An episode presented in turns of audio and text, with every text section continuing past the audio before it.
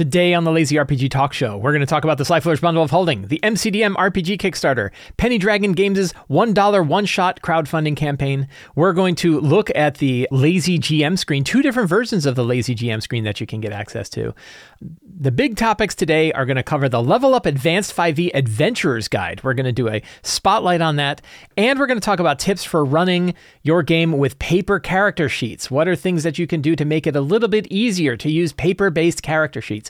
All today on the Lazy RPG Talk Show. I'm Mike Shea, your pal from Sly Flourish, here to talk about all things in tabletop role playing games. This show, like all of the work of Sly Flourish, is brought to you by the patrons of Sly Flourish. Patrons get access to all kinds of tools and supplements to help you run your role playing games, including things like the City of Arches sourcebook, Uncovered Secrets Volume 1 and 2, a bunch of exclusive adventures, whole bunch of different online tools to help you run your games, tons of stuff you get for being a patron of Sly Flourish. But most of all, you help me put on shows like this. To the patrons of Sly Flourish, thank you so much for your support. There is currently a bundle of holding going on. I have partnered once again uh, with the bundle of holding to create a really good value of Sly Flourish books. It's only going on for another eight days, so you really want to jump on this if you do not have some of these books because it is the it is a really really great way to get this. This is a digital book package for for PDFs and EPUBs. It includes the Lazy Collection, which includes Sly Flourish's Dungeon Master Tips, my original book from like 2008, the Lazy Dungeon Master, the early 2012 version, Return of the Lazy Dungeon Master, the most recent version of Lazy Dungeon Master, and the Lazy DM's workbook. Notable, it does not include the Companion or Forge of Foes, but includes all of the other Lazy books in one package for six bucks. That's right. You heard it correctly. $6. You can also add about $14 more, I think, $14, $15 more, and get the entire Fantastic collection. This includes Ruins of the Route, Fantastic Lairs, Fantastic Adventures, and Fantastic Locations. That's 20 adventures, 23 boss lairs that you can use, and 20 locations for your game with VTT compatible maps, a whole bunch of stuff. It is a tremendous, it is a tremendous deal. You can find a link to this bundle of holding down in the show notes below. It's going on for another eight days, and it's a really good deal. So please, please check that out. Unless you've been living under a rock, you probably heard that MCDM, Matt Colville's role playing game company, has launched the MCDM RPG. I like to bring some attention to some of the smaller activities that are going on out there to bring a little attention to things you might not have heard about. Oh, that's right. They made $2.7 million in like two days. So they're clearly doing very well. 15,000 people are backing the MCDM RPG. It is a huge product. It's going to be a huge campaign. It's doing really, really well and looks really cool. So the main thing that this focuses on there are, there are four words that describe what the, MC, the, the the general feeling of what the MCDM role playing game is going to be, and those four words are cinematic, tactical, heroic fantasy, which I think is pretty cool. I am not a big tactical RPG kind of guy. I appreciate it. I played my fourth edition. I played Gridded Combat in third edition a lot. I've come to enjoy a more story focused game myself. That said, I still think this is going to be a tremendous RPG, and I backed it anyway. My friend James Introcaso is a lead designer on the product.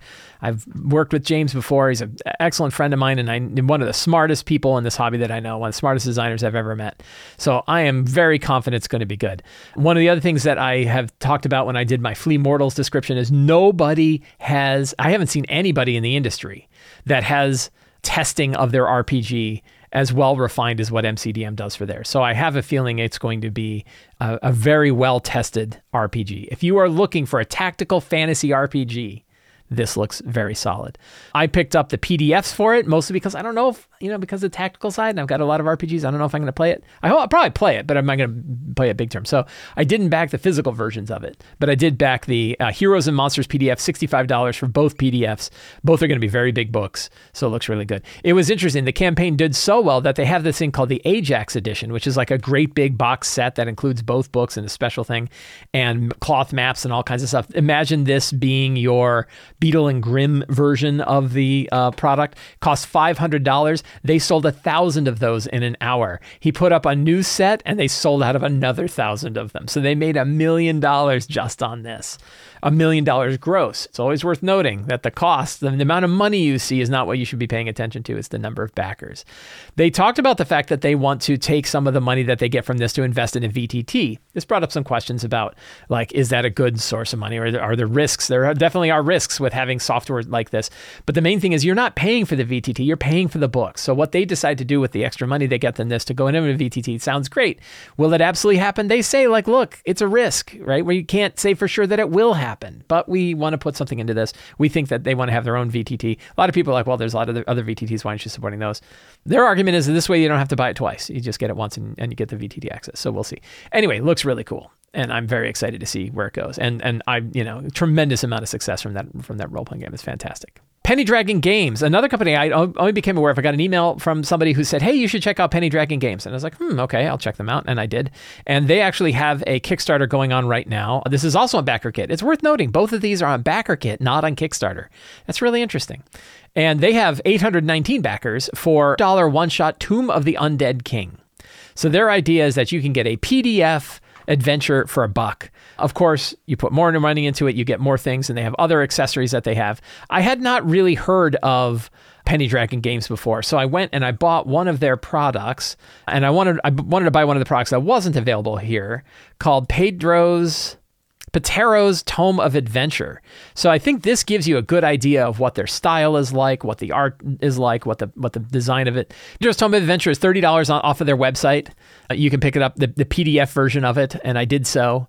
And it is a three hundred and twenty eight page PDF that has a whole bunch of different adventures that are similar to this $1 one shot adventure and I I didn't give it a deep read, but I gave it a good solid skim, and I was impressed with what I saw. I think the design it looks really good. They clearly have an understanding of like what how adventures should operate, different level. You know, it shows you all the different kinds of things that y- you have here. We'll do a quick quick list of some of the adventures that are in this book. The Salmon of Knowledge. The party must complete with a crotchety druid to hunt a magical salmon, rumored to be able to grant the answer to any question they might ask.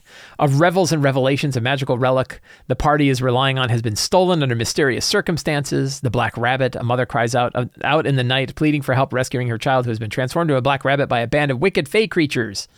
Dry woods, an unnatural drought threatens the livelihoods of varied lives of the wooded village of Needleford. Tower of the Burning Fields. A wizard keep sits atop a magical stasis across a perilous path of burning fields and terrifying lava monsters, but the wizard may not be done with it yet. Blinding Sands. Two cults battle for control. Oh, cults. Battle for control over a magical oasis in a mirror realm. One will use it to inflict destruction, the other to restore life to the great desert. That doesn't sound like a cult. The case of Nornfolk. Nornfolk. One thing is this the, the publishing group operates out of Ireland, so you see a lot of sort of Irish folktale influences in the work, which I think is pretty neat. People Prison, a yearly festival is forced upon a remote village by a monster that holds them in, in thrall, demanding sacrifice. The Curse of Cullinan, a, a tr- in a tribal land, a king fights to maintain control of his kingdom as a mysterious beast ravages the village each nightfall. It gives like setting type Celtic, religious town, woodland, lava plain. So it gives like where where these locations are going to take place. The bog, tale of the bog witch. Across a putrid bog, an eerie chant is carried on the mists, warning of the bog witch who seeks to, to trap unsuspecting travelers. Master of the Black Rock, an obsidian dome with seemingly no entrance, is rumored to house a fortune untold. That's a good hook. And it gives levels. These are level 7 to 8. Root of the problem. Neighboring villages are feuding over ownership of a magical field after an ancient oak tree that once dem- demarcated their borders has mysteriously moved overnight. The unicorn's curse. The party witnesses a rare sight of a unicorn running wild through the city, with constructs in hot pursuit leading them to the estate of a mad inventor bent on immortality. Magic punk. So cool looking, cool looking stuff. Good design, nice artwork. I really, I really like it, and I think for the what you get for a buck, you can get some pretty good you know, pretty good feel of the kind of products that they're coming out with for this adventure. So that is Tomb of the Undead King, which you can support on BackerKit, but also if you wanted to pick up Pedro's Tome of Adventure Design, you can pick that directly off of the Penny Dragon website. Links for both of those are in the show notes. A while back, a couple a couple shows back, I talked about the Game Master screen for Lazy GMs. This is a feature that I put together for patrons of Sly Flourish. This is a four page panel GM screen you could slide it into. If you have one of the uh, GM screens that lets you slide your own sheets inside of it, you could use this for that. Very straightforward, very utilitarian. Names, stats, conditions, all the kinds of things that you would need from material from the Lazy DM's companion and from uh, Forge of Foes. So, information about how to quick build your monster and everything like that all built into one sheet. I thought this was a nice a nice project to offer to patrons. One of our patrons, Elizabeth, took it and made a much more beautiful version of this that has good artwork and a cool design, same material for it, a, a much like neater party overview including 4, 5 and 6 characters that you can drop in here.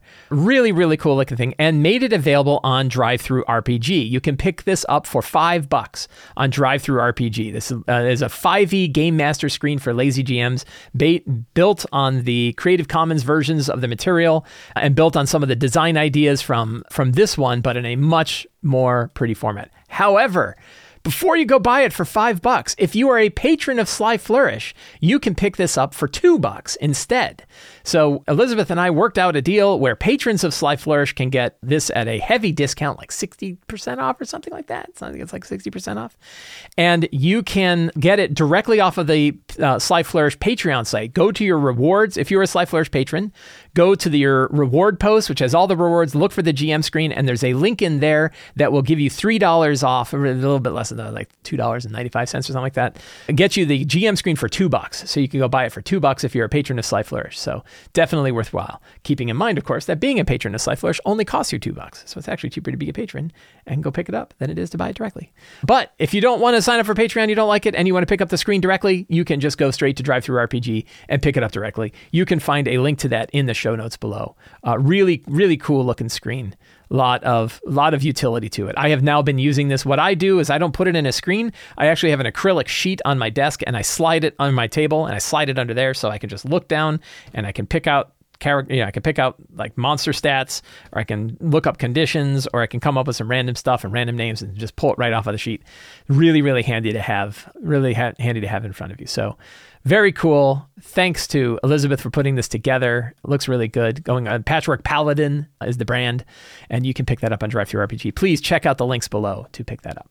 Last week, I talked all about my angst with D&D Beyond expanding itself to third-party publishers and what that meant as D&D Beyond becomes a greater gravity well for people's understanding of what 5th edition is or for the 5th edition hobby overall.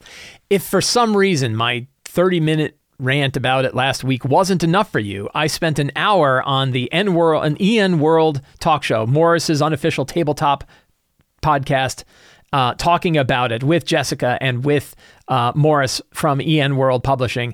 It was a really awesome conversation. I've I felt like I've said pretty much everything I can say about this, trying to make trying to help people understand what the situation is and what the boundaries are and what this means and everything like that. It was a really really fun conversation. So if you're interested in hearing more about that, please check out uh, the EN World uh, um, Morrus's unofficial tabletop uh, pod, and you can hear us talk about it. We also talk about the MCDM Kickstarter. We talk about the OGL and and and system re- reference documents. We talk about publishing digital products and publishing structured digital text to support other virtual tabletops. All of that uh, is in that podcast. It's a really it was really really fun. I listened to it after I was in it. And I enjoyed even hearing us talking about it again. So if you're interested in more about that, please check that out. And again, you can find a link to that down in the show notes. So, talking about EN World Publishing, I wanted, I spent some time, I, I, I, picked up a physical copy of the Level Up Advanced 5e Adventurer's Guide.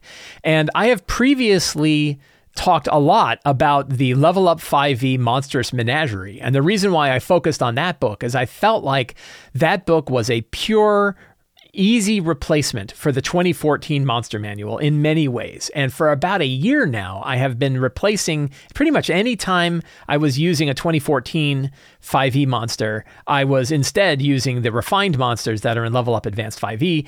I enjoyed them more. My players enjoyed them. It was it, it worked. They they work really well, and they are a good drop-in replacement. But the question comes up about well, what about like the player's handbook? What about a bigger focus on this? So I have owned all three books for a while, but I have not really dove into Level Up Advanced 5e's player guide, the, the adventurer's guide, to try to say like, would this work as a good replacement for my group for 20 instead of using 2014 D&D, instead trying out Level Up Advanced 5e. So yesterday I sat down with a book, nice drink, some nice music, and sat and gave the book, which is extensive, 600 page book, a good surface level skim read. And I thought we would talk about it here today under that question of like, is it worth buying? Is it worth trying out with your group? What what what does it do? Why would you want to use it? What what does it offer that you might not find elsewhere? All those sorts of questions that I had going on in my head, and I wanted to talk about it today. So the Level Up Advanced 5e Adventurers Guide is a 659 page book. It is huge. Now you can pick it up on PDF for $25. You can you also pick up the physical version for $60 with free shipping. And that's a pretty good deal for a book that's this large. It is a really really large book. So I actually bought two copies of the Adventurers Guide guide because I do intend to talk to my players about using the Level Up 5e Adventures Guide as a replacement for the 2014 Player's Handbook for my next couple of campaigns because I think there's a lot of really cool stuff in here that I want to try with my group. I think it'll be interesting to see it. And before we immediately leap into the, the minute we leap into things like Tales of the Valiant coming out and the 2024 version of D&D coming out later next year and C7020, I thought I'd actually like to try some of these full variants, not just bringing in stuff, but actually looking at full variants. Now, the Adventurer's Guide is just one of three books. I mentioned the Monstrous Menagerie. There is also Trials and Treasure, which is their example of a Dungeon Master's Guide. Now, what's interesting is Trials and Treasure and the Monstrous Menagerie are very easy to use regardless if you're if you're playing 5th edition in any of its renditions. It's very easy to use material from both of those books as almost a direct replacement for the stuff that you might use from either 2014 books or other accessory books. The examples are the treasure tables. You can use the treasure tables in Trials and Treasure, the environments, the exploration rules, all of that kind of stuff you can use directly out of Trials and Treasure. And of course, the monsters you can use from the Monstrous Menagerie. That's a really easy drop in. And talking to other GMs about, hey, pick up these books, pick up the PDFs, whatever you want to do, you can kind of grab onto them. Replacing that stuff is really easy because you can try it out. And if it works, it works and you use it. If you don't like it, you can stop using it. And it doesn't change change your whole campaign around. They're just accessory books, like any accessory book. They're not you're not changing your entire campaign when you are deciding to drop in different treasure tables or different sort of exploration guidelines or things like that. But when you replace the core book for the players, you really are saying, "Hey, our campaign is going to be different. The way we're going to operate this is going to be different." And that that is kind of a bigger deal, which is why I wanted to take kind of a deeper look into the Adventurer's Guide. I do plan on taking a deeper look into the Trials and Treasure Guide and probably doing another spotlight on that because that's probably an easier thing for you to kind of take and drop into your own five five E game if you want to try the stuff out that's that's there. So the big question should you should you get it? Who who is this for? So there's probably a few people or a few groups that I think would resonate with this book. And one of them is you want a crunchier version of 5e. In particular, you'd like to have more options for melee characters, more, more options for non-spellcasters. That was one thing I didn't really grab onto when I had, when I had originally heard about Level Up 5e and everything like that. I never really paid a lot of attention to it. But it has combat maneuvers that almost certainly rival the number of spells. There are hundreds of different combat maneuvers in here that you can add to many different character types. So your berserkers get them, your adepts get them. So berserkers are your replacement for barbarians, adepts are your replacement for monks all of those melee kind of characters have access to these maneuvers that they can use. They have maneuver points that they can use and they can do things with this. So it definitely adds, I would say, like 50% more crunch to your melee character builds than you would get from from vanilla 5e. So I think that right off the bat, if you are interested in getting more accessories like that, more stuff that you want to try out, and still hang on to 5e, right? It's not a totally different RPG. It's still fifth edition under its core. So if you've got a group that has been playing 5e for a long time, and you want to try adding new classes with all new sort of class features on them, you can. This this book seems to fit. There are certainly people who have been sort of disenfranchised by Wizards of the Coast and what they did during the OGL and and things like the you know Sick and the Pinkertons on on Magic the Gathering fans and stuff like that, where they they would really rather play 5e and not support Wizards. I am not a follower of that idea. I still buy books from Wizards of the Coast. I still like them very much as publishers. I still very much respect their designers. I, of course, complain about them, but it's easy to complain about lots of different things, particularly when you have a company that's 100 times bigger than just about any other company that operates at it. But I do not, m- my drive to talk about Level Up Advanced 5e and Tales of the Valiant and C7020 and other ones is not to say you should play these instead of D&D. It's to make sure that we look at the overall 5e hobby and say we can enjoy it lots of different ways, including with 5th edition D&D, but also with these other ones. And we can pick and choose what we like to fit the kind of style that we want. But if you are like, hey, I still like 5th edition, but I'd rather not work with wizards, this is an option for that too. I'm not saying that that's the reason to use it, but that is that is certainly some people that would that would want to do it.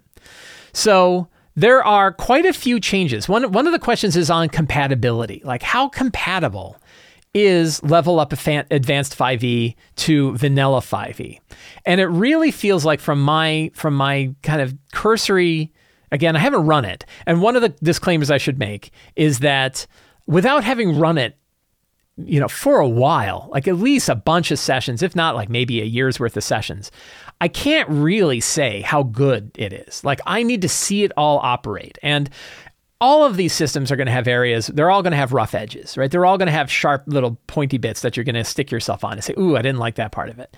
That's just the games this complicated are going to have that. Now, obviously, EN EN World and EN World Publishing is not nearly as big as Wizards of the Coast. They don't have nearly like the playtesting resources that Wizards of the Coast does. So I would expect things are going to have sharper edges in this than you might expect from something else. I haven't really seen anywhere I go, oh God, that's just outright barbarous. And I've paid particular attention to spells and monsters, and those I've seen refinements that I really very much liked. So I, I, you know, I'm not going to say, oh, it's perfectly balanced, everything's going to be fine. Particularly when you add in hundreds of new melee character options. Well, those are all brand new. So going back over the 2014 original spells for 5th edition and refining those based on what we know. And there's a lot of refinements to spells in this that I very much agree with and very much like. So, with all of the refinements that have occurred for level up advanced 5e spells, those are all many of them, most of them, are based on existing 2014 5e spells that have been slightly refined. Things like, is Fireball a little bit too powerful? Well, we're going to create a 66 Fireball instead of an 8d6 Fireball. They still have an 8d6 Fireball, it's just a rare spell, which is a pretty cool idea. Some spells in this are rare spells that you either have to research on your own or pick up as some kind of treasure, and that actually makes one of your spells just plain better. So, you can still get an 8d6 Fireball. But they refine spells, but working with something that already existed and refining it is different than creating like 300 new melee options and assuming all of those are going to be perfectly well balanced and everything is going to work out because that's all brand new stuff. So I don't know how well those work. I've only like taken a brief look at all the combat options and all the all the combat maneuvers and things like that to see how that works. So I can't say it's perfectly balanced. And what I would recommend, and this is, I think, something about making a resilient version of our 5e hobby for us in our game, is give you, you know, talk to the players and give yourself the room to modify something when it doesn't work right. And it doesn't matter which version of 5e you're running, or really any role play game that you're running. If something's not working for you in the group, have that conversation with the players and say like maybe we'll just do it a different way. Uh, or do we all agree that this didn't really work out exactly like we hoped? Let's just tweak it slightly. I've done that for when running Kobold Press material. I've done that when running 2014 5e material. So there's definitely room to make that modification. And I would say that you probably you probably want to do so. So at, at its core, it is a fifth edition um, it's got all the kind of basic stuff that you would find in a fifth edition role playing game.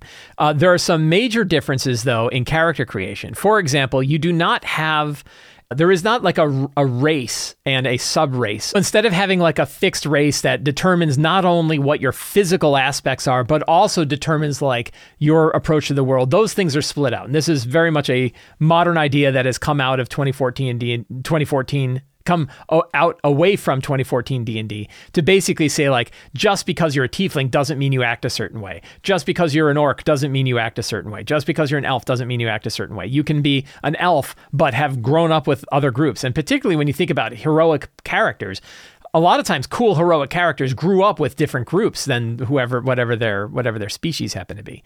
So you have typical heritage which includes your you know, dragonborn, dwarf, elf, gnome, halfling, human, orc, planetouched, or a mixed heritage. Then you have cultures. Who did you grow up with? What did you learn from them? And what did you pick up from them? And there's a lot more of these caravaner, circus folk, itinerant, imperial, mountain dwarf, shadow elf.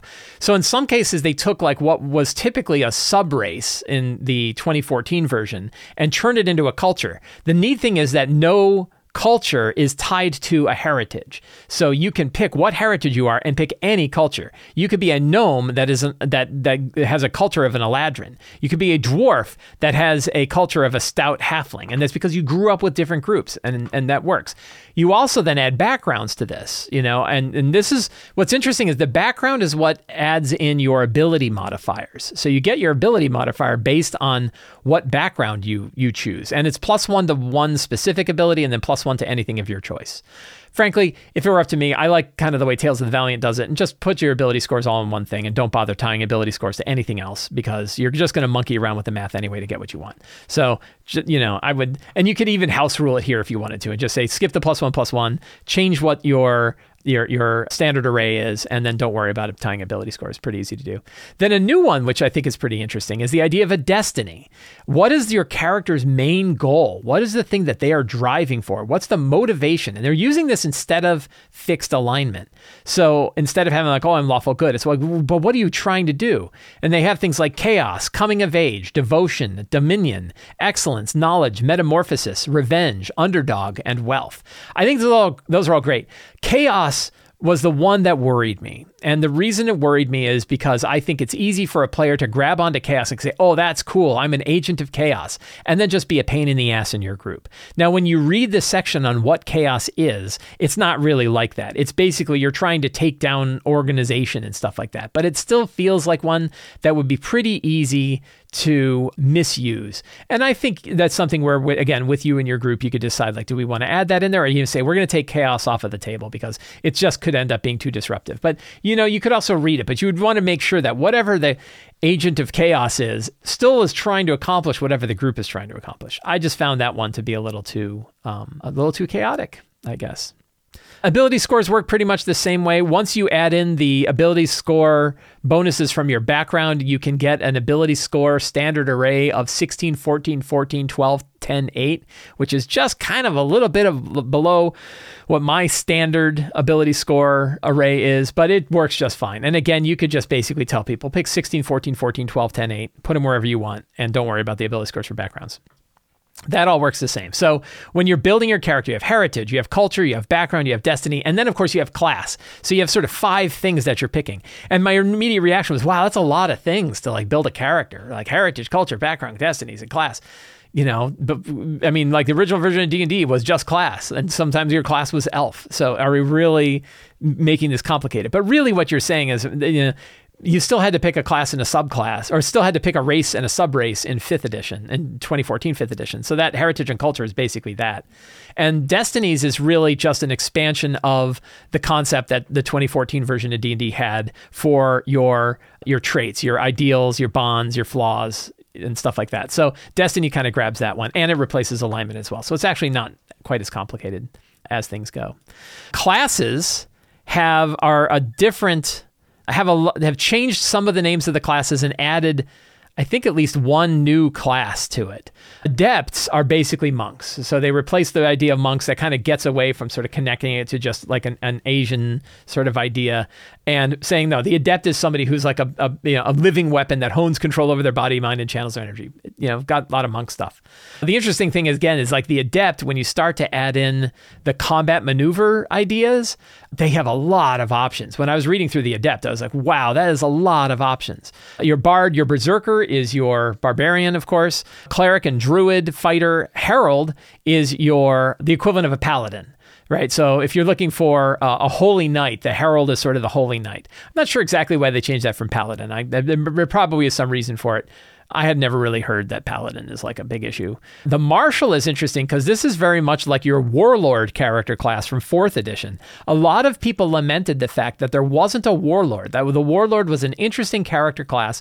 It was kind of like a bard, and actually, what Wizards of the Coast has done is sort of made the bard more like a warlord with the things that the bard does. But the warlord was kind of a different thing. It was sort of the battlefield tactician character who not only could fight in melee, but could also help other people and command other people in melee to do certain things. So they have that now with the Marshal. The Ranger, Rogue, Sorcerer, Warlock, and Wizard all from the standard fifth edition fifth edition sort of ideas. One of the mechanical differences that exists inside of Level Up Advanced 5e, and you'll see this in other areas too. You'll see this in magic items. You'll see it in certainly in the Adventurer's Guide. I don't think I ran into it too much in the Monstrous Menagerie itself. Is this concept called expertise? And expertise is a way to sort of be particularly good at something. It sort of stacks with advantage and disadvantage.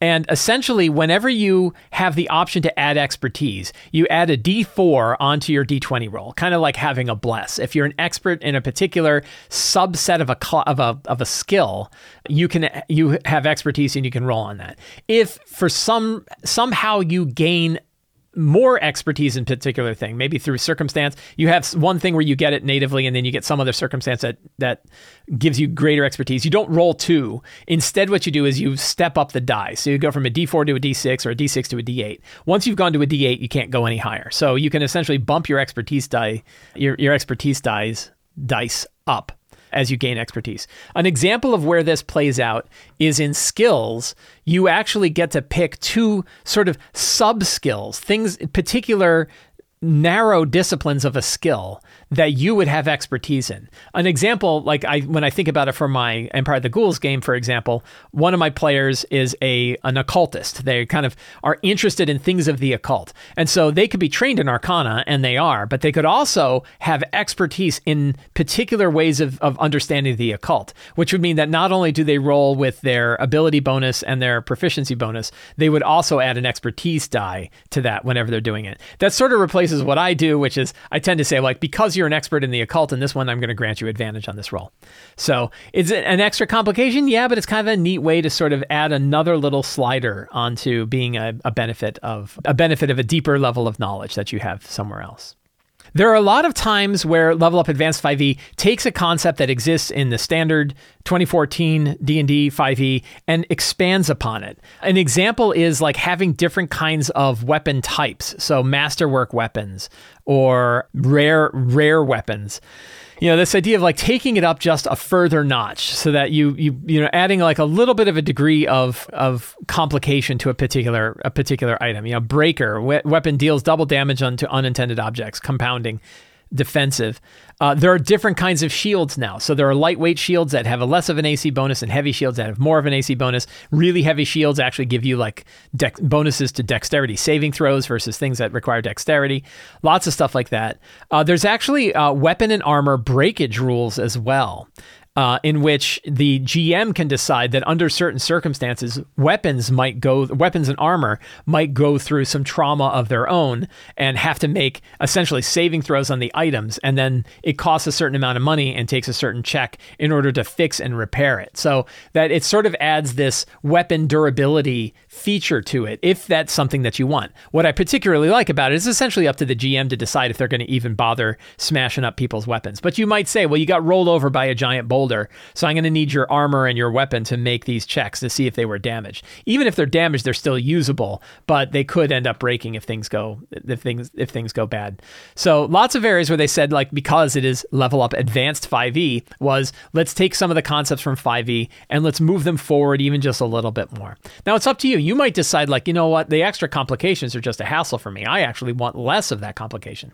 The nice thing is we have that option. If you want something that feels like D&D but is much more lightweight, then you have things like Shadowdark RPG, which I've been running and very much enjoying. Or you could just say, no, we're going to stick to the standard 2014 D&D. Or no, we want to add some new things to it. And you can probably grab components of this idea and bring it into your regular 5e game and let it work there. So, in the same way that I brought the level up advanced 5e Monstrous Menagerie into my game, you could probably bring in just some core components to it.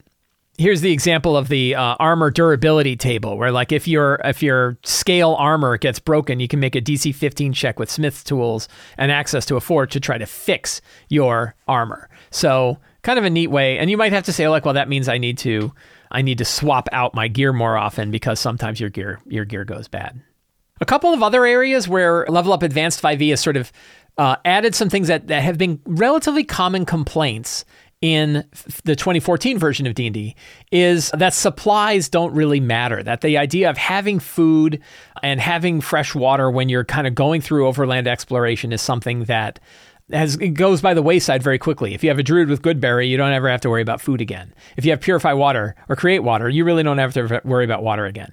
And they put a system in here that gives regardless of like what level of play or what level of spells you have you still need to have that. And it's the way they did it was essentially by attaching two things to your long rest. That a long rest and level up advanced 5 you requires really three things. 8 hours of uninterrupted light light work i.e. we're just resting. A safe haven, i.e., a place that is actually safe for you to s- spend your time and rest, and supplies, that you need to have supplies available to you. There are very few spells that actually provide supplies, and when they do, it is a limited amount. So you don't have spells like Goodberry that give everybody something to eat every day. That's only like a level one druid spell. You don't have something like create like create water creates water, but not water you can drink. It's non non potable water. So they've limited the resources. Now you might say, "Oh God, that sounds like a complete pain in the ass," and who wants to worry about that stuff? Well, then this might not be the system for you.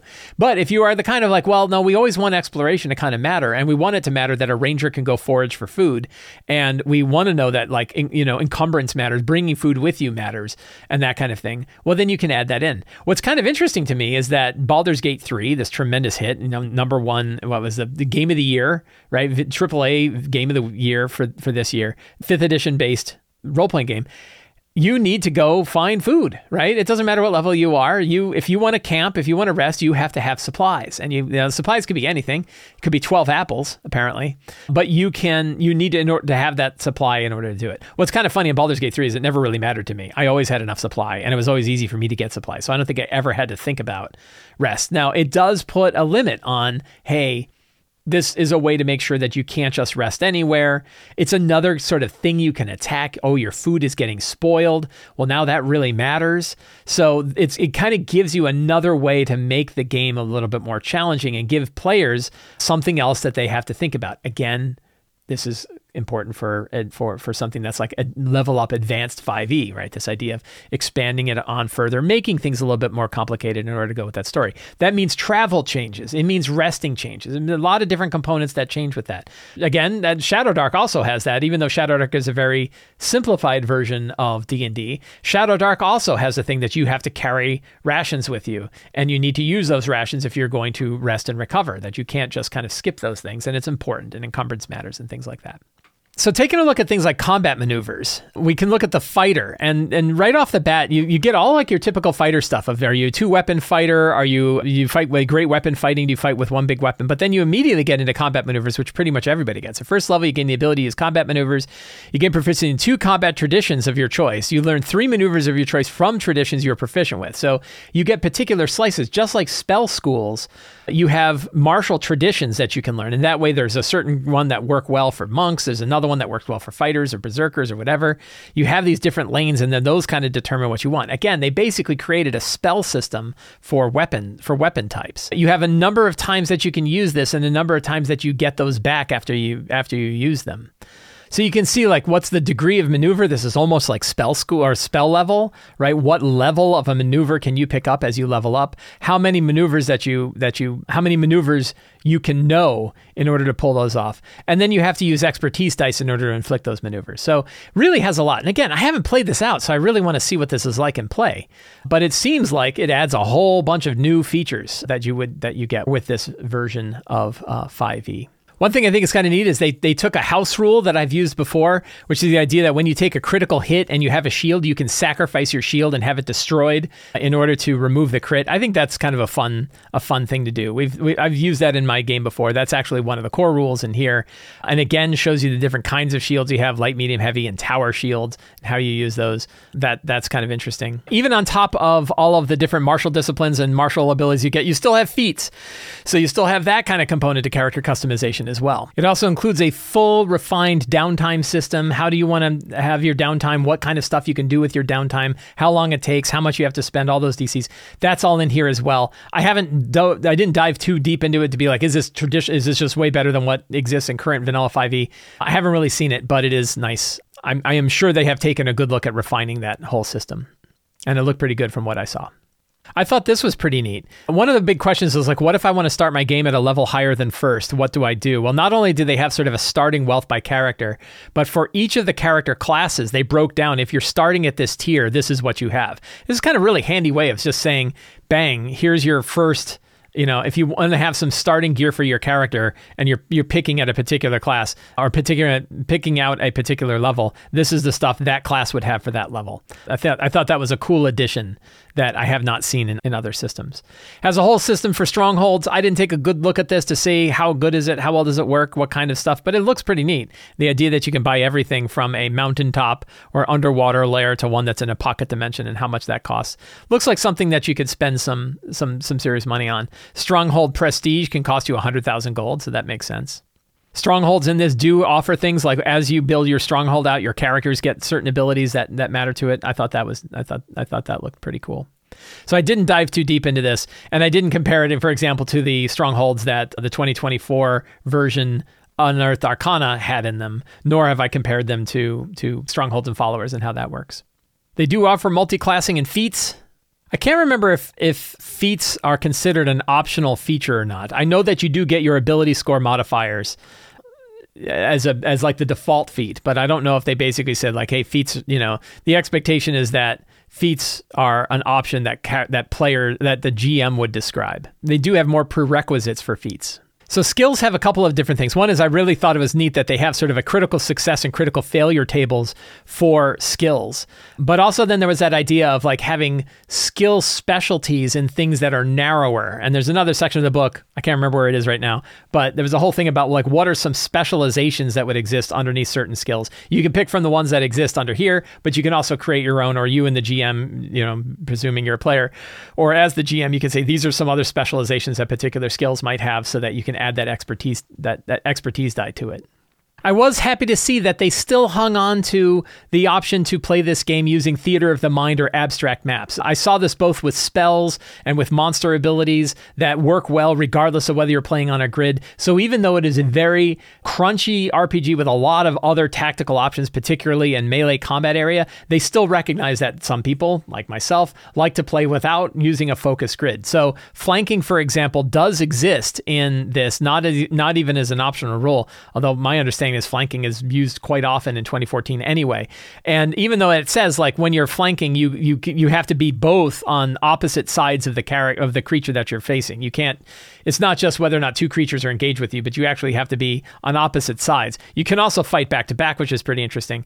But if you want to run flanking uh, without a grid, you can instead say when you have three characters that are surrounding a, a group, that that results in the flanking bonus. So I thought that that was a a good way to uh, offset the idea that some people are going to be playing with a grid, some people are going to be playing using Theater of the Mind. I'm, i was glad to see that it still uh, supports Theater of the Mind. It says if you are not using a grid for combat, flanking instead occurs when three or more creatures are attacking the same creature in melee. You really got it surrounded and you gain an expertise die on that action. So it isn't that you get advantage, you get to add your expertise die. That was one thing I thought like getting advantage on flanking felt like a whole lot to me, but the idea of getting an expertise die, that expertise die is really a way for level up advanced 5e to sort of add the plus 2 bonus that used to be there in 3rd edition and 4th edition. Sort of the way to give a little boost but not so much that you getting like the equivalent of a plus 5 bonus like you do with getting advantage. One big question is compatibility. How how compatible is this? And what does compatibility mean? And as we see all of these different versions of 5e starting to come out, there are different degrees of compatibility. My initial assessment, my initial thought was that it wasn't likely that the subclasses from other 5th edition products could work with the characters that you got in Level Up Advanced 5e. But other people told me that no, they can work. That because the subclasses drop in at the same point, if you have subclasses and another supplement that you want to drop into Level Up Advanced 5e, that it should work just fine. The the main claim that I've heard EN EN Publishing say is a character from Level Up Advanced 5e can play alongside a character from 2014 D&D just fine. That all of the basic rules of the game are still there. It doesn't mean that one character won't have significantly more things that it can do. It doesn't mean that they're both perfectly well balanced, but it means that if you had somebody who just wanted to play their regular old 2014 character, they could next to Advanced 5e. However, it really is up to the GM to decide what elements of Level Up Advanced 5e you're going to run in your game. And if you're going to run with like like the Adventurer's Guide, there are things like the, the, the specialty dice and uh, the encumbrance rules and um, safe havens and uh, new status effects like Doomed or Strife and things like that if you're going to include options from this book, you're going to include some of those rules in it. So it probably would make sense for the GM to say if you're going to allow level up advanced 5e in your game from a character perspective, again, you can bring lots of ideas on the GM side and, and no one's the wiser. But if you're going to bring character options from level up advanced 5e into your game, you probably want to make it a level up advanced 5e game, which means some of the stuff from other 5e are compatible. Now, of course, adventures and things like that are going to remain compatible. You can you can run, you know, the DC listing is still the same. Monster stat blocks from other supplements would work just fine with this. So in many ways, Level Up Advanced 5e is compatible with 5e just like everything else. But it's going to be interesting to see how Level Up Advanced 5e's subclass system, for example. That to me the big one is subclasses. Are subclasses compatible or not? And I've heard some people say, yeah, they're absolutely compatible. I also read other people that said, no, it's not nearly as compatible as you think. But it's a it kind of different you know, it kind of depends on what people mean by the definition of compatible. Does that mean underpowered or overpowered? Well, that doesn't matter if you can still use it. It's a question of compatibility. Could you use like the subclasses from Tome of Heroes from Kobold Press with character classes from Level Up Advanced 5e? I, I kind of don't know. I, I can't I can't really see until I see.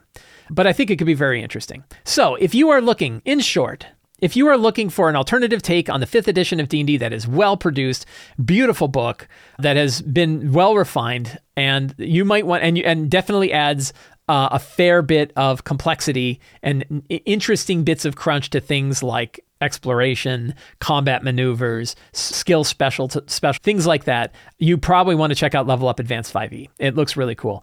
Myself, I am going to bring this up as an option to my players for the next couple of campaigns that I run and say, "Hey, how would we like to try running 5th edition games using Level Up Advanced 5e instead of the 2014 version of D&D and see how it goes." And then when Tales of the Valiant comes out, maybe do the same thing. When C7020 comes out, maybe do the same thing. When 2024 D&D comes out, maybe do the same thing. That way we have lots of different versions. We can pick from the ones we like. We can ideally, as GMs, pick components from the ones we like. Our players can pick the version they like, and we can have a very interesting, very rich version of 5e that we that we do at our table.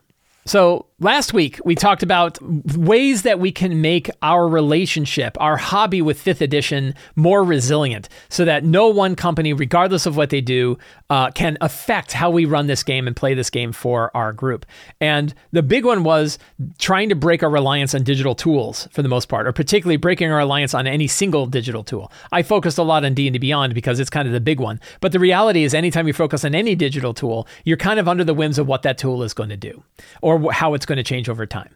But one way that we can keep our game resilient is by recognizing that we can use paper based character sheets. So rather than just kind of say, oh, you should all use paper based character sheets, which, you know, people are going to use them or not, or people like our, their online tools. And there's lots of different tools that we can use. Lots of people have been using spreadsheets and things like that. There's lots of advantages to building using paper based character sheets. And I wanted to talk about some of those today, both why you might want to consider it and ways that you can make it easier for you to use. And I talked to lots of GMs, I got lots of feedback about ways that people have been using paper based character sheets that we can all share and learn from. So we're going to take a look at that. This is actually a draft of an article that I'm going to write on Sly Flourish, publish on Sly Flourish eventually, but I'm using it as sort of a guide for our conversation here today. And one thing that's really neat is like when you're right, using a paper-based character sheet, you're using technology that's 5,000 years old, right? There are concepts to using paper that have been around for so long, way longer than we've had mobile devices, way longer than we've had the internet and computers and everything else. So there's there's a degree of flexibility that you get when you're using a paper-based character sheet that you just don't get with digital tools. So why do we want it? Why would we use paper character sheets instead of uh, digital character sheets? What advantages do we have? So, flexibility. You're not locked into anything. When you're using a paper based character sheet, you can write anything you want on it. You can write any way you want on it. There's nothing that says this thing can only be this way. There's no issues with any of those kinds of things. You can use your sheet. If your group decides we really like 5e, we just wish we started with five extra hit points all you have to do is add those five extra hit points. You never have to go back and like tweak at every level or figure things out or figure out how you can customize your hit points or anything like that. If you have particular house rules or particular supplements you're using that go against the grain of your digital tool, it's really hard to add those things in there. It can be really hard to add those things in there. Paper, it's super easy because it's super flexible. So flexibility is really important. Disconnection honestly, we could probably use a little less time focused on our digital devices. And if we can take our digital devices and set them aside for a few hours while we're playing our D&D game, you can draw pictures on a notepad, you can draw maps, and you can use your paper-based character sheet. There's an advantage to that. There's an advantage to living in the moment we I think we are living in like constant FOMO that there's some other thing happening somewhere on the internet. And if only I could get to the right URL to use the right app at the right time to connect with that, it'd be even better. It's like, how about you spend time with your friends right now enjoying the game that you're that you're running? Spend live in the moment. And one of the ways we can do that is by disconnecting and using paper based characters helps us disconnect.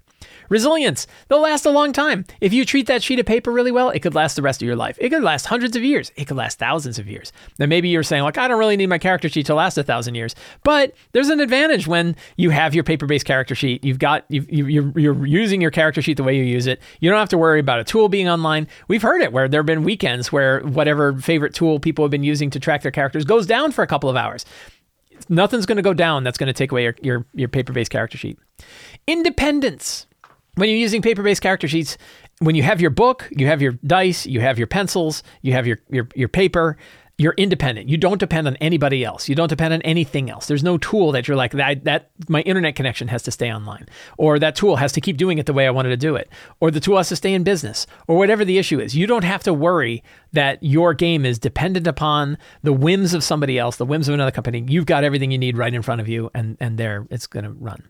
And nostalgia. There's just something fun about playing this game the way it's been played for 50 years. There's something cool about that. If you're a GM who believes in this, tugging on that nostalgia with your players is one of the ways to get them to think more about using a paper based character sheet. Isn't it cool to play this game the same way we played? So that's why you might want to do it. And maybe uh, you don't agree with me. You don't agree with me? Cool. You can't say nobody didn't tell you, though, right? You can't say, hey, if you don't think any of those things are reasonable, that's fine right? If you think, oh, the internet's always going to be online, I never have to worry about that. My favorite digital tool is never going to change. It's always going to support me well. Well, you can't say nobody didn't tell you because, you know, things can happen and things have happened, right? This is not hypothetical. There's definitely been times where online tools have gone down. There's definitely been times when companies decided to take online tools down that were dependent upon for play. There's definitely times where companies went out of business and you lost access to all this stuff. All of this stuff is happening all the time. None of this is theoretical. What about actually using it? What are some tips for actually using a paper based character sheet? This is my favorite one, which is write down page numbers. If you have a big, thick book full of spells or combat maneuvers or whatever, and you add them into your sheet, but you don't want to write the entire description down on your sheet, write the page number down. It's a very simple trick. This is like hyperlinking from 5,000 years ago. You write down the page number, and it becomes much easier for you to reference what is that spell? Flip, flip, flip. You find it, you read it. So write down your page number. Think of your character sheet as your custom index to the rule book right? That that's one main thing. And talk to your players about it. Test them on it. You know, help them out and it, it's a little harder because like they I got to remember to write it down. But boy, when they do it in the beginning, it is way easier to do it. Use index cards. There's lots of ways to use index cards along with your character sheet to handle things like if you want to track hit points separately, so you're not wearing out one particular part of your character sheet, or you want to write down magic items, or you want to write down some of the information about the powers that you have. Index cards are a great flexible tool, both for GMs but particularly for players to track information in their character sheet in a way that's a little bit more disposable. Maybe you have a one-use magic item, you write it on there, you put a check checkbox, you're done. You tear it up. We've used that magic item, and away it goes. And of course, use paper clips. Somebody brought this up. Use paper clips to connect it all together. Don't use staples. Use paper clips and paper clips to keep your index cards and your character sheet together real basic paper-based organization skills. Use sheet protectors. I got a lot of people that talked about this. That you can get uh, for pretty low price sheet protectors that you can slide your sheets of paper in. And the cool thing is then you can dry erase on it. So you can dry. I used to do this in the fourth edition days. We'd use the online character builder, which is no longer up by the way. You can't use it anymore to to take your fourth edition character sheets, slide them in, and then you could write on them with a dry erase marker. And it worked really, really well. So I did that. I did that many years ago, and I liked it. One thing that goes along the lines of putting your sheet in a uh, sheet protector. Other people took bits of packing tape, so you can actually get clear packing tape and put that over the hit point part of your character sheet. So you don't have to. If you don't have a character protector, sheet protector, you can put some packing tape over it and dry erase on that. And that actually works really well because you're going to protect that part of the character sheet, but you can use a dry erase marker and then erase it with your thumb. So you can do that for like the hit point area. You could do it for other areas. Again, those check boxes that you want to check off. If you don't want to constantly use a pencil and then erase, you could instead put a piece of tape over that and write over the piece of tape. I thought that was pretty neat. Another one for me personally, use quality paper. It doesn't cost that much more. Get good 32 pound paper. When you print out character sheets on that paper, it feels good. Don't get tissue paper. Don't write your character sheet on tissue paper. Write it on good quality paper. Spend the extra money to get to get that stuff. I had some really good conversations with other people about this, both on EN World and on the Sly Flourish YouTube channel. I'll link to both of those in the show notes for this uh, if you want to see a whole bunch of different ones. I took those all together and kind of looked through them and took some of the best of tips, tips that other people brought up more commonly. And I thought, or other tips where I thought, oh, that's a really good idea. One was write lightly with the pencil so it's easy to erase. If you just change your technique a little bit so that when you're writing things down that you plan on changing, don't write so hard and then it's not so hard to erase. Along with that, use a kneaded eraser. A kneaded eraser instead of using the little orange eraser on the back of your pencil, which just burrows a hole straight through your paper, that a good quality eraser is going to make it way easier to erase. Somebody brought up using different colored pencils or highlighters to note different features or abilities, particularly if like action types. All my bonus actions are written using, you know, orange. All my actions are written using green. My reactions are in purple. You can use color to help you reference your sheet and say, what are the actions I should be paying attention to? What are the bonus actions I should be paying attention to? That works well. Write in boxes. This was a neat one. If you have uh, certain things like spell slots or short rests or combat maneuvers or whatever that you're tracking, you can write little boxes on your character sheet in pen, but then check them off in pencil. That way, if you erase them, the boxes stay, but the pencil erasers, the, the, the, pencil marks will go away. It's a good way of like resources that are, you're continually going up and down with hit dice and things like that. I mean, most of those are on the character sheet already, but if you have new stuff, like a, if you have a one use magic item that works once per day, you can put a big ink box next to it and check that off when you've used it and then erase the check and it won't erase the ink box. And this is another one of my own that I think really helps. Track damage done, not hit points remaining. This is weird. Instead of subtracting damage from your hit points, instead, you know what your max hit points are. Track instead the amount of damage you've taken. And it's just easier to add up. And I, I, know this because I do it with monsters all the time. That it's way easier for me to add numbers up than it is to subtract numbers down. I don't know why, but I know I'm not the only one where that's the case. Counting up is just faster than counting down. So track damage done, not hit points remaining. Some RPGs, this is the default. Uh, organize actions by action types. If you if you have a way to organize them on your sheet, again, the highlighting I think really works. Your actions, bonus actions, reactions. Note the types, so note which ones are actions, bonus actions, or reactions next to them. Again, the highlighter can help. I think is really cool. Some brought up that you can build your own sheet that's optimized for you and your character class. So if you really want to spend some time with it, you can make a character sheet on your own that is built for you, for how you like to operate with the character class that you're running. Quick reference sheets are another one. I like drawing pictures on the character sheet. Go ahead and draw a picture of your character. Be a kid again. Don't worry about mucking up your sheet. It's always kind of cool to see characters, to see pictures of your characters. Don't worry about making your sheets perfect. Every one of those little soda stains, the little Cheetos thumbprints, little scribbles, the wear and tear, all of that, all of that is is all of those are things that make your character sheet unique and remind you of what your game was like. So don't, it's kind of cool. In the same way that I think go ahead and write in your books. I get yelled at every time I say this. Ta- write notes in your books. It's okay. It now took a book that everyone else had to a book that is unique to you. So make your book your own. Go ahead and write in it. In the same way, don't let them bash up your character sheet. It's kind of fun to have them ugly. So those are all tips for how to use paper-based character sheets. There is to me there is a distinct advantage in using character sheets that you are not dependent on any technology. You get to disconnect from your technology. If you have any weird house rules or any ways that you're mixing in stuff, you don't have to worry about whether your tool supports the thing that you want to do. Paper supports pretty much everything. So those are all good reasons to do it. And with a few of these tips, I think we can make it easier. I would love to hear more. So if you have more tips for how you've managed to use paper-based character sheets in ways that have made it a lot easier for you, I am all ears uh, because I haven't yet posted this article up, so I'm I'm definitely interested in doing it. But really, I think there's just something fun. This is what makes our game this this hobby of ours so powerful is unlike almost every other major hobby that has become digitized. We still have control over this one completely. We still have the books in front of us, our pencils, our dice, our paper, and we can play it with our friends, and we are not beholden to any technology, any tool, or anything else. It's really a fantastic way to play the game. So consider using paper based character sheets. Talk to your players about it, talk to them about the advantages of using paper based character sheets. Maybe challenge them a little bit and say, hey, for this game, we'd like to we'd like to try using paper character sheets. Show them and, and have the players that are on board show the people who aren't how much more advantageous this this style of game can be. Every month on the Sly Patreon, we post a Patreon Q&A. Anybody can ask a question. I answer all of the questions every Friday morning with a nice cup of coffee. Some of those questions make their way to shows here. Other ones become catalysts for other videos or other articles that I do other times. Mitch says, I love the secrets and clues section of the eight steps and got to use it for the first time in my last game, which was our second session. Unfortunately, I ran into the issue of my players latching onto every seed they came across, and one player even came straight out and said, Hey, what are we supposed to be doing? So I reassured them about what thread was the active quest and told them the rest were all just potential hooks for future adventures. Is there a good way to give out a secret while also expressing that, hey, this isn't the end of the world, you don't need to drop everything to do this, but but it's there if you're interested. So it sounds like the kinds of secrets you put out there were adventure hooks. And it's important to know that secrets and clues aren't always adventure hooks. Mean, you probably you know you, you you saw what happens if they are all adventure. You don't want to give 10 adventure hooks out to people.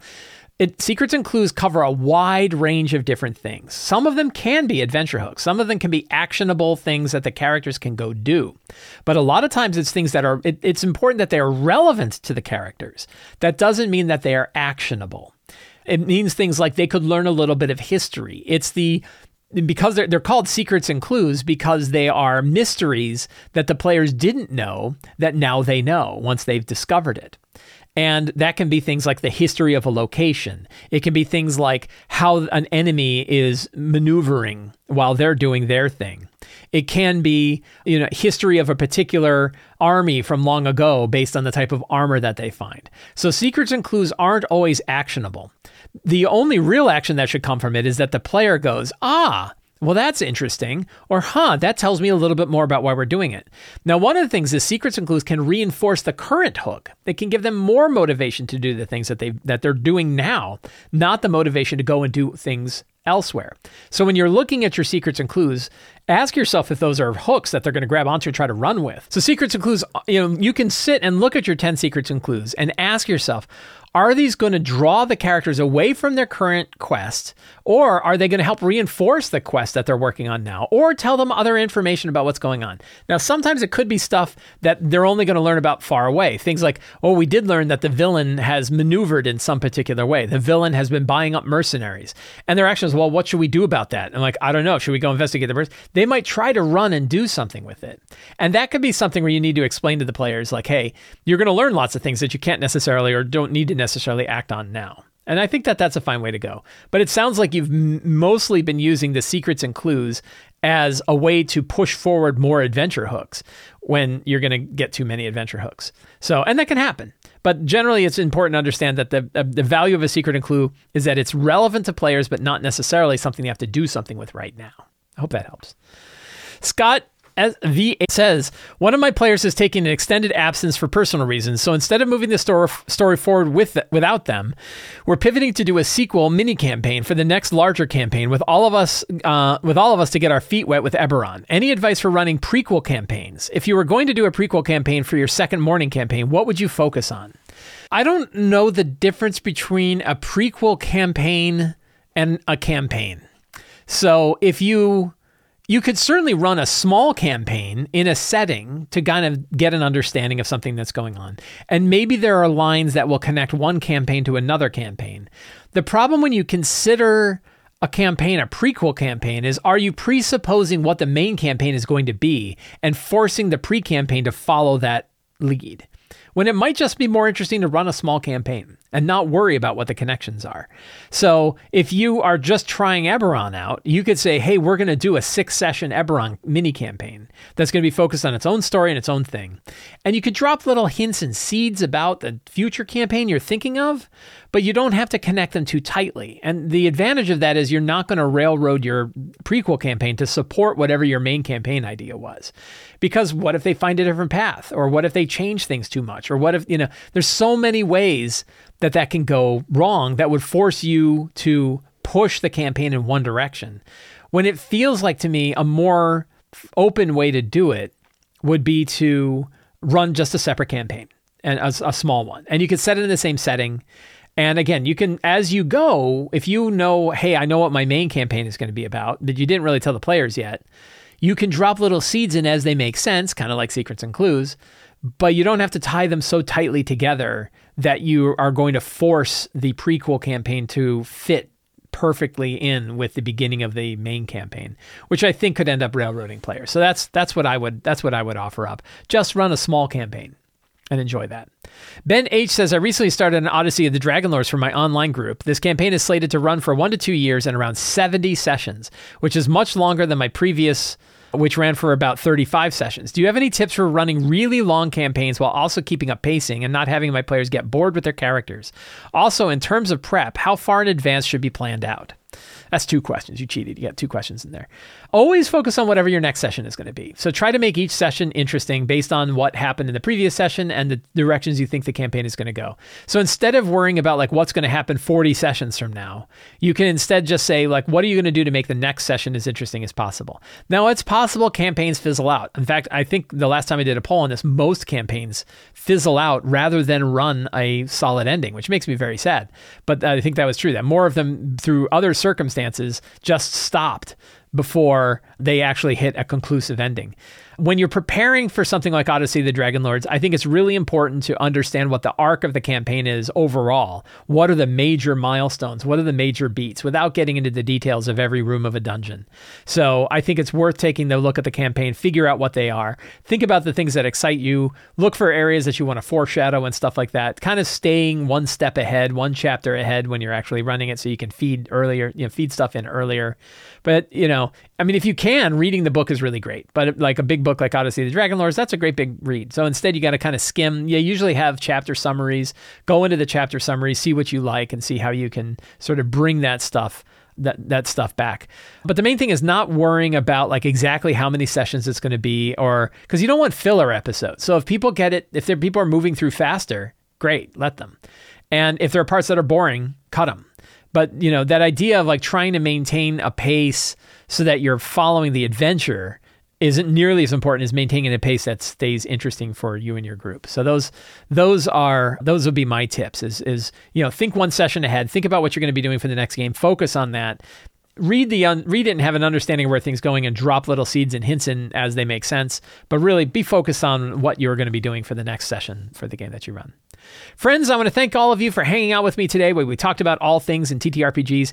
If you enjoyed this show and you want to see more stuff like this, please consider subscribing to the Sly Flourish newsletter. It's absolutely free to sign up. You get an adventure generator free for signing up, and you get a weekly RPG related email with tips for running your own games, plus links to all of the things that I do elsewhere. You can also support me directly on Patreon. Patrons get access to all kinds of tools, tips, tricks, source books, books of adventures, all kinds of stuff you get for being a patron of Sly Flourish. It's a really good deal, and it helps me put on shows like this. And you can pick up any of my books, including Forge of Foes, Return of the Lazy Dungeon Master, the Lazy DM's Workbook, and the Lazy DM's Companion, and all the fantastic books at the Sly Flourish bookstore. Links for all of that are in the show notes. Thank you all so much. Have a great day, and get out there and play an RPG.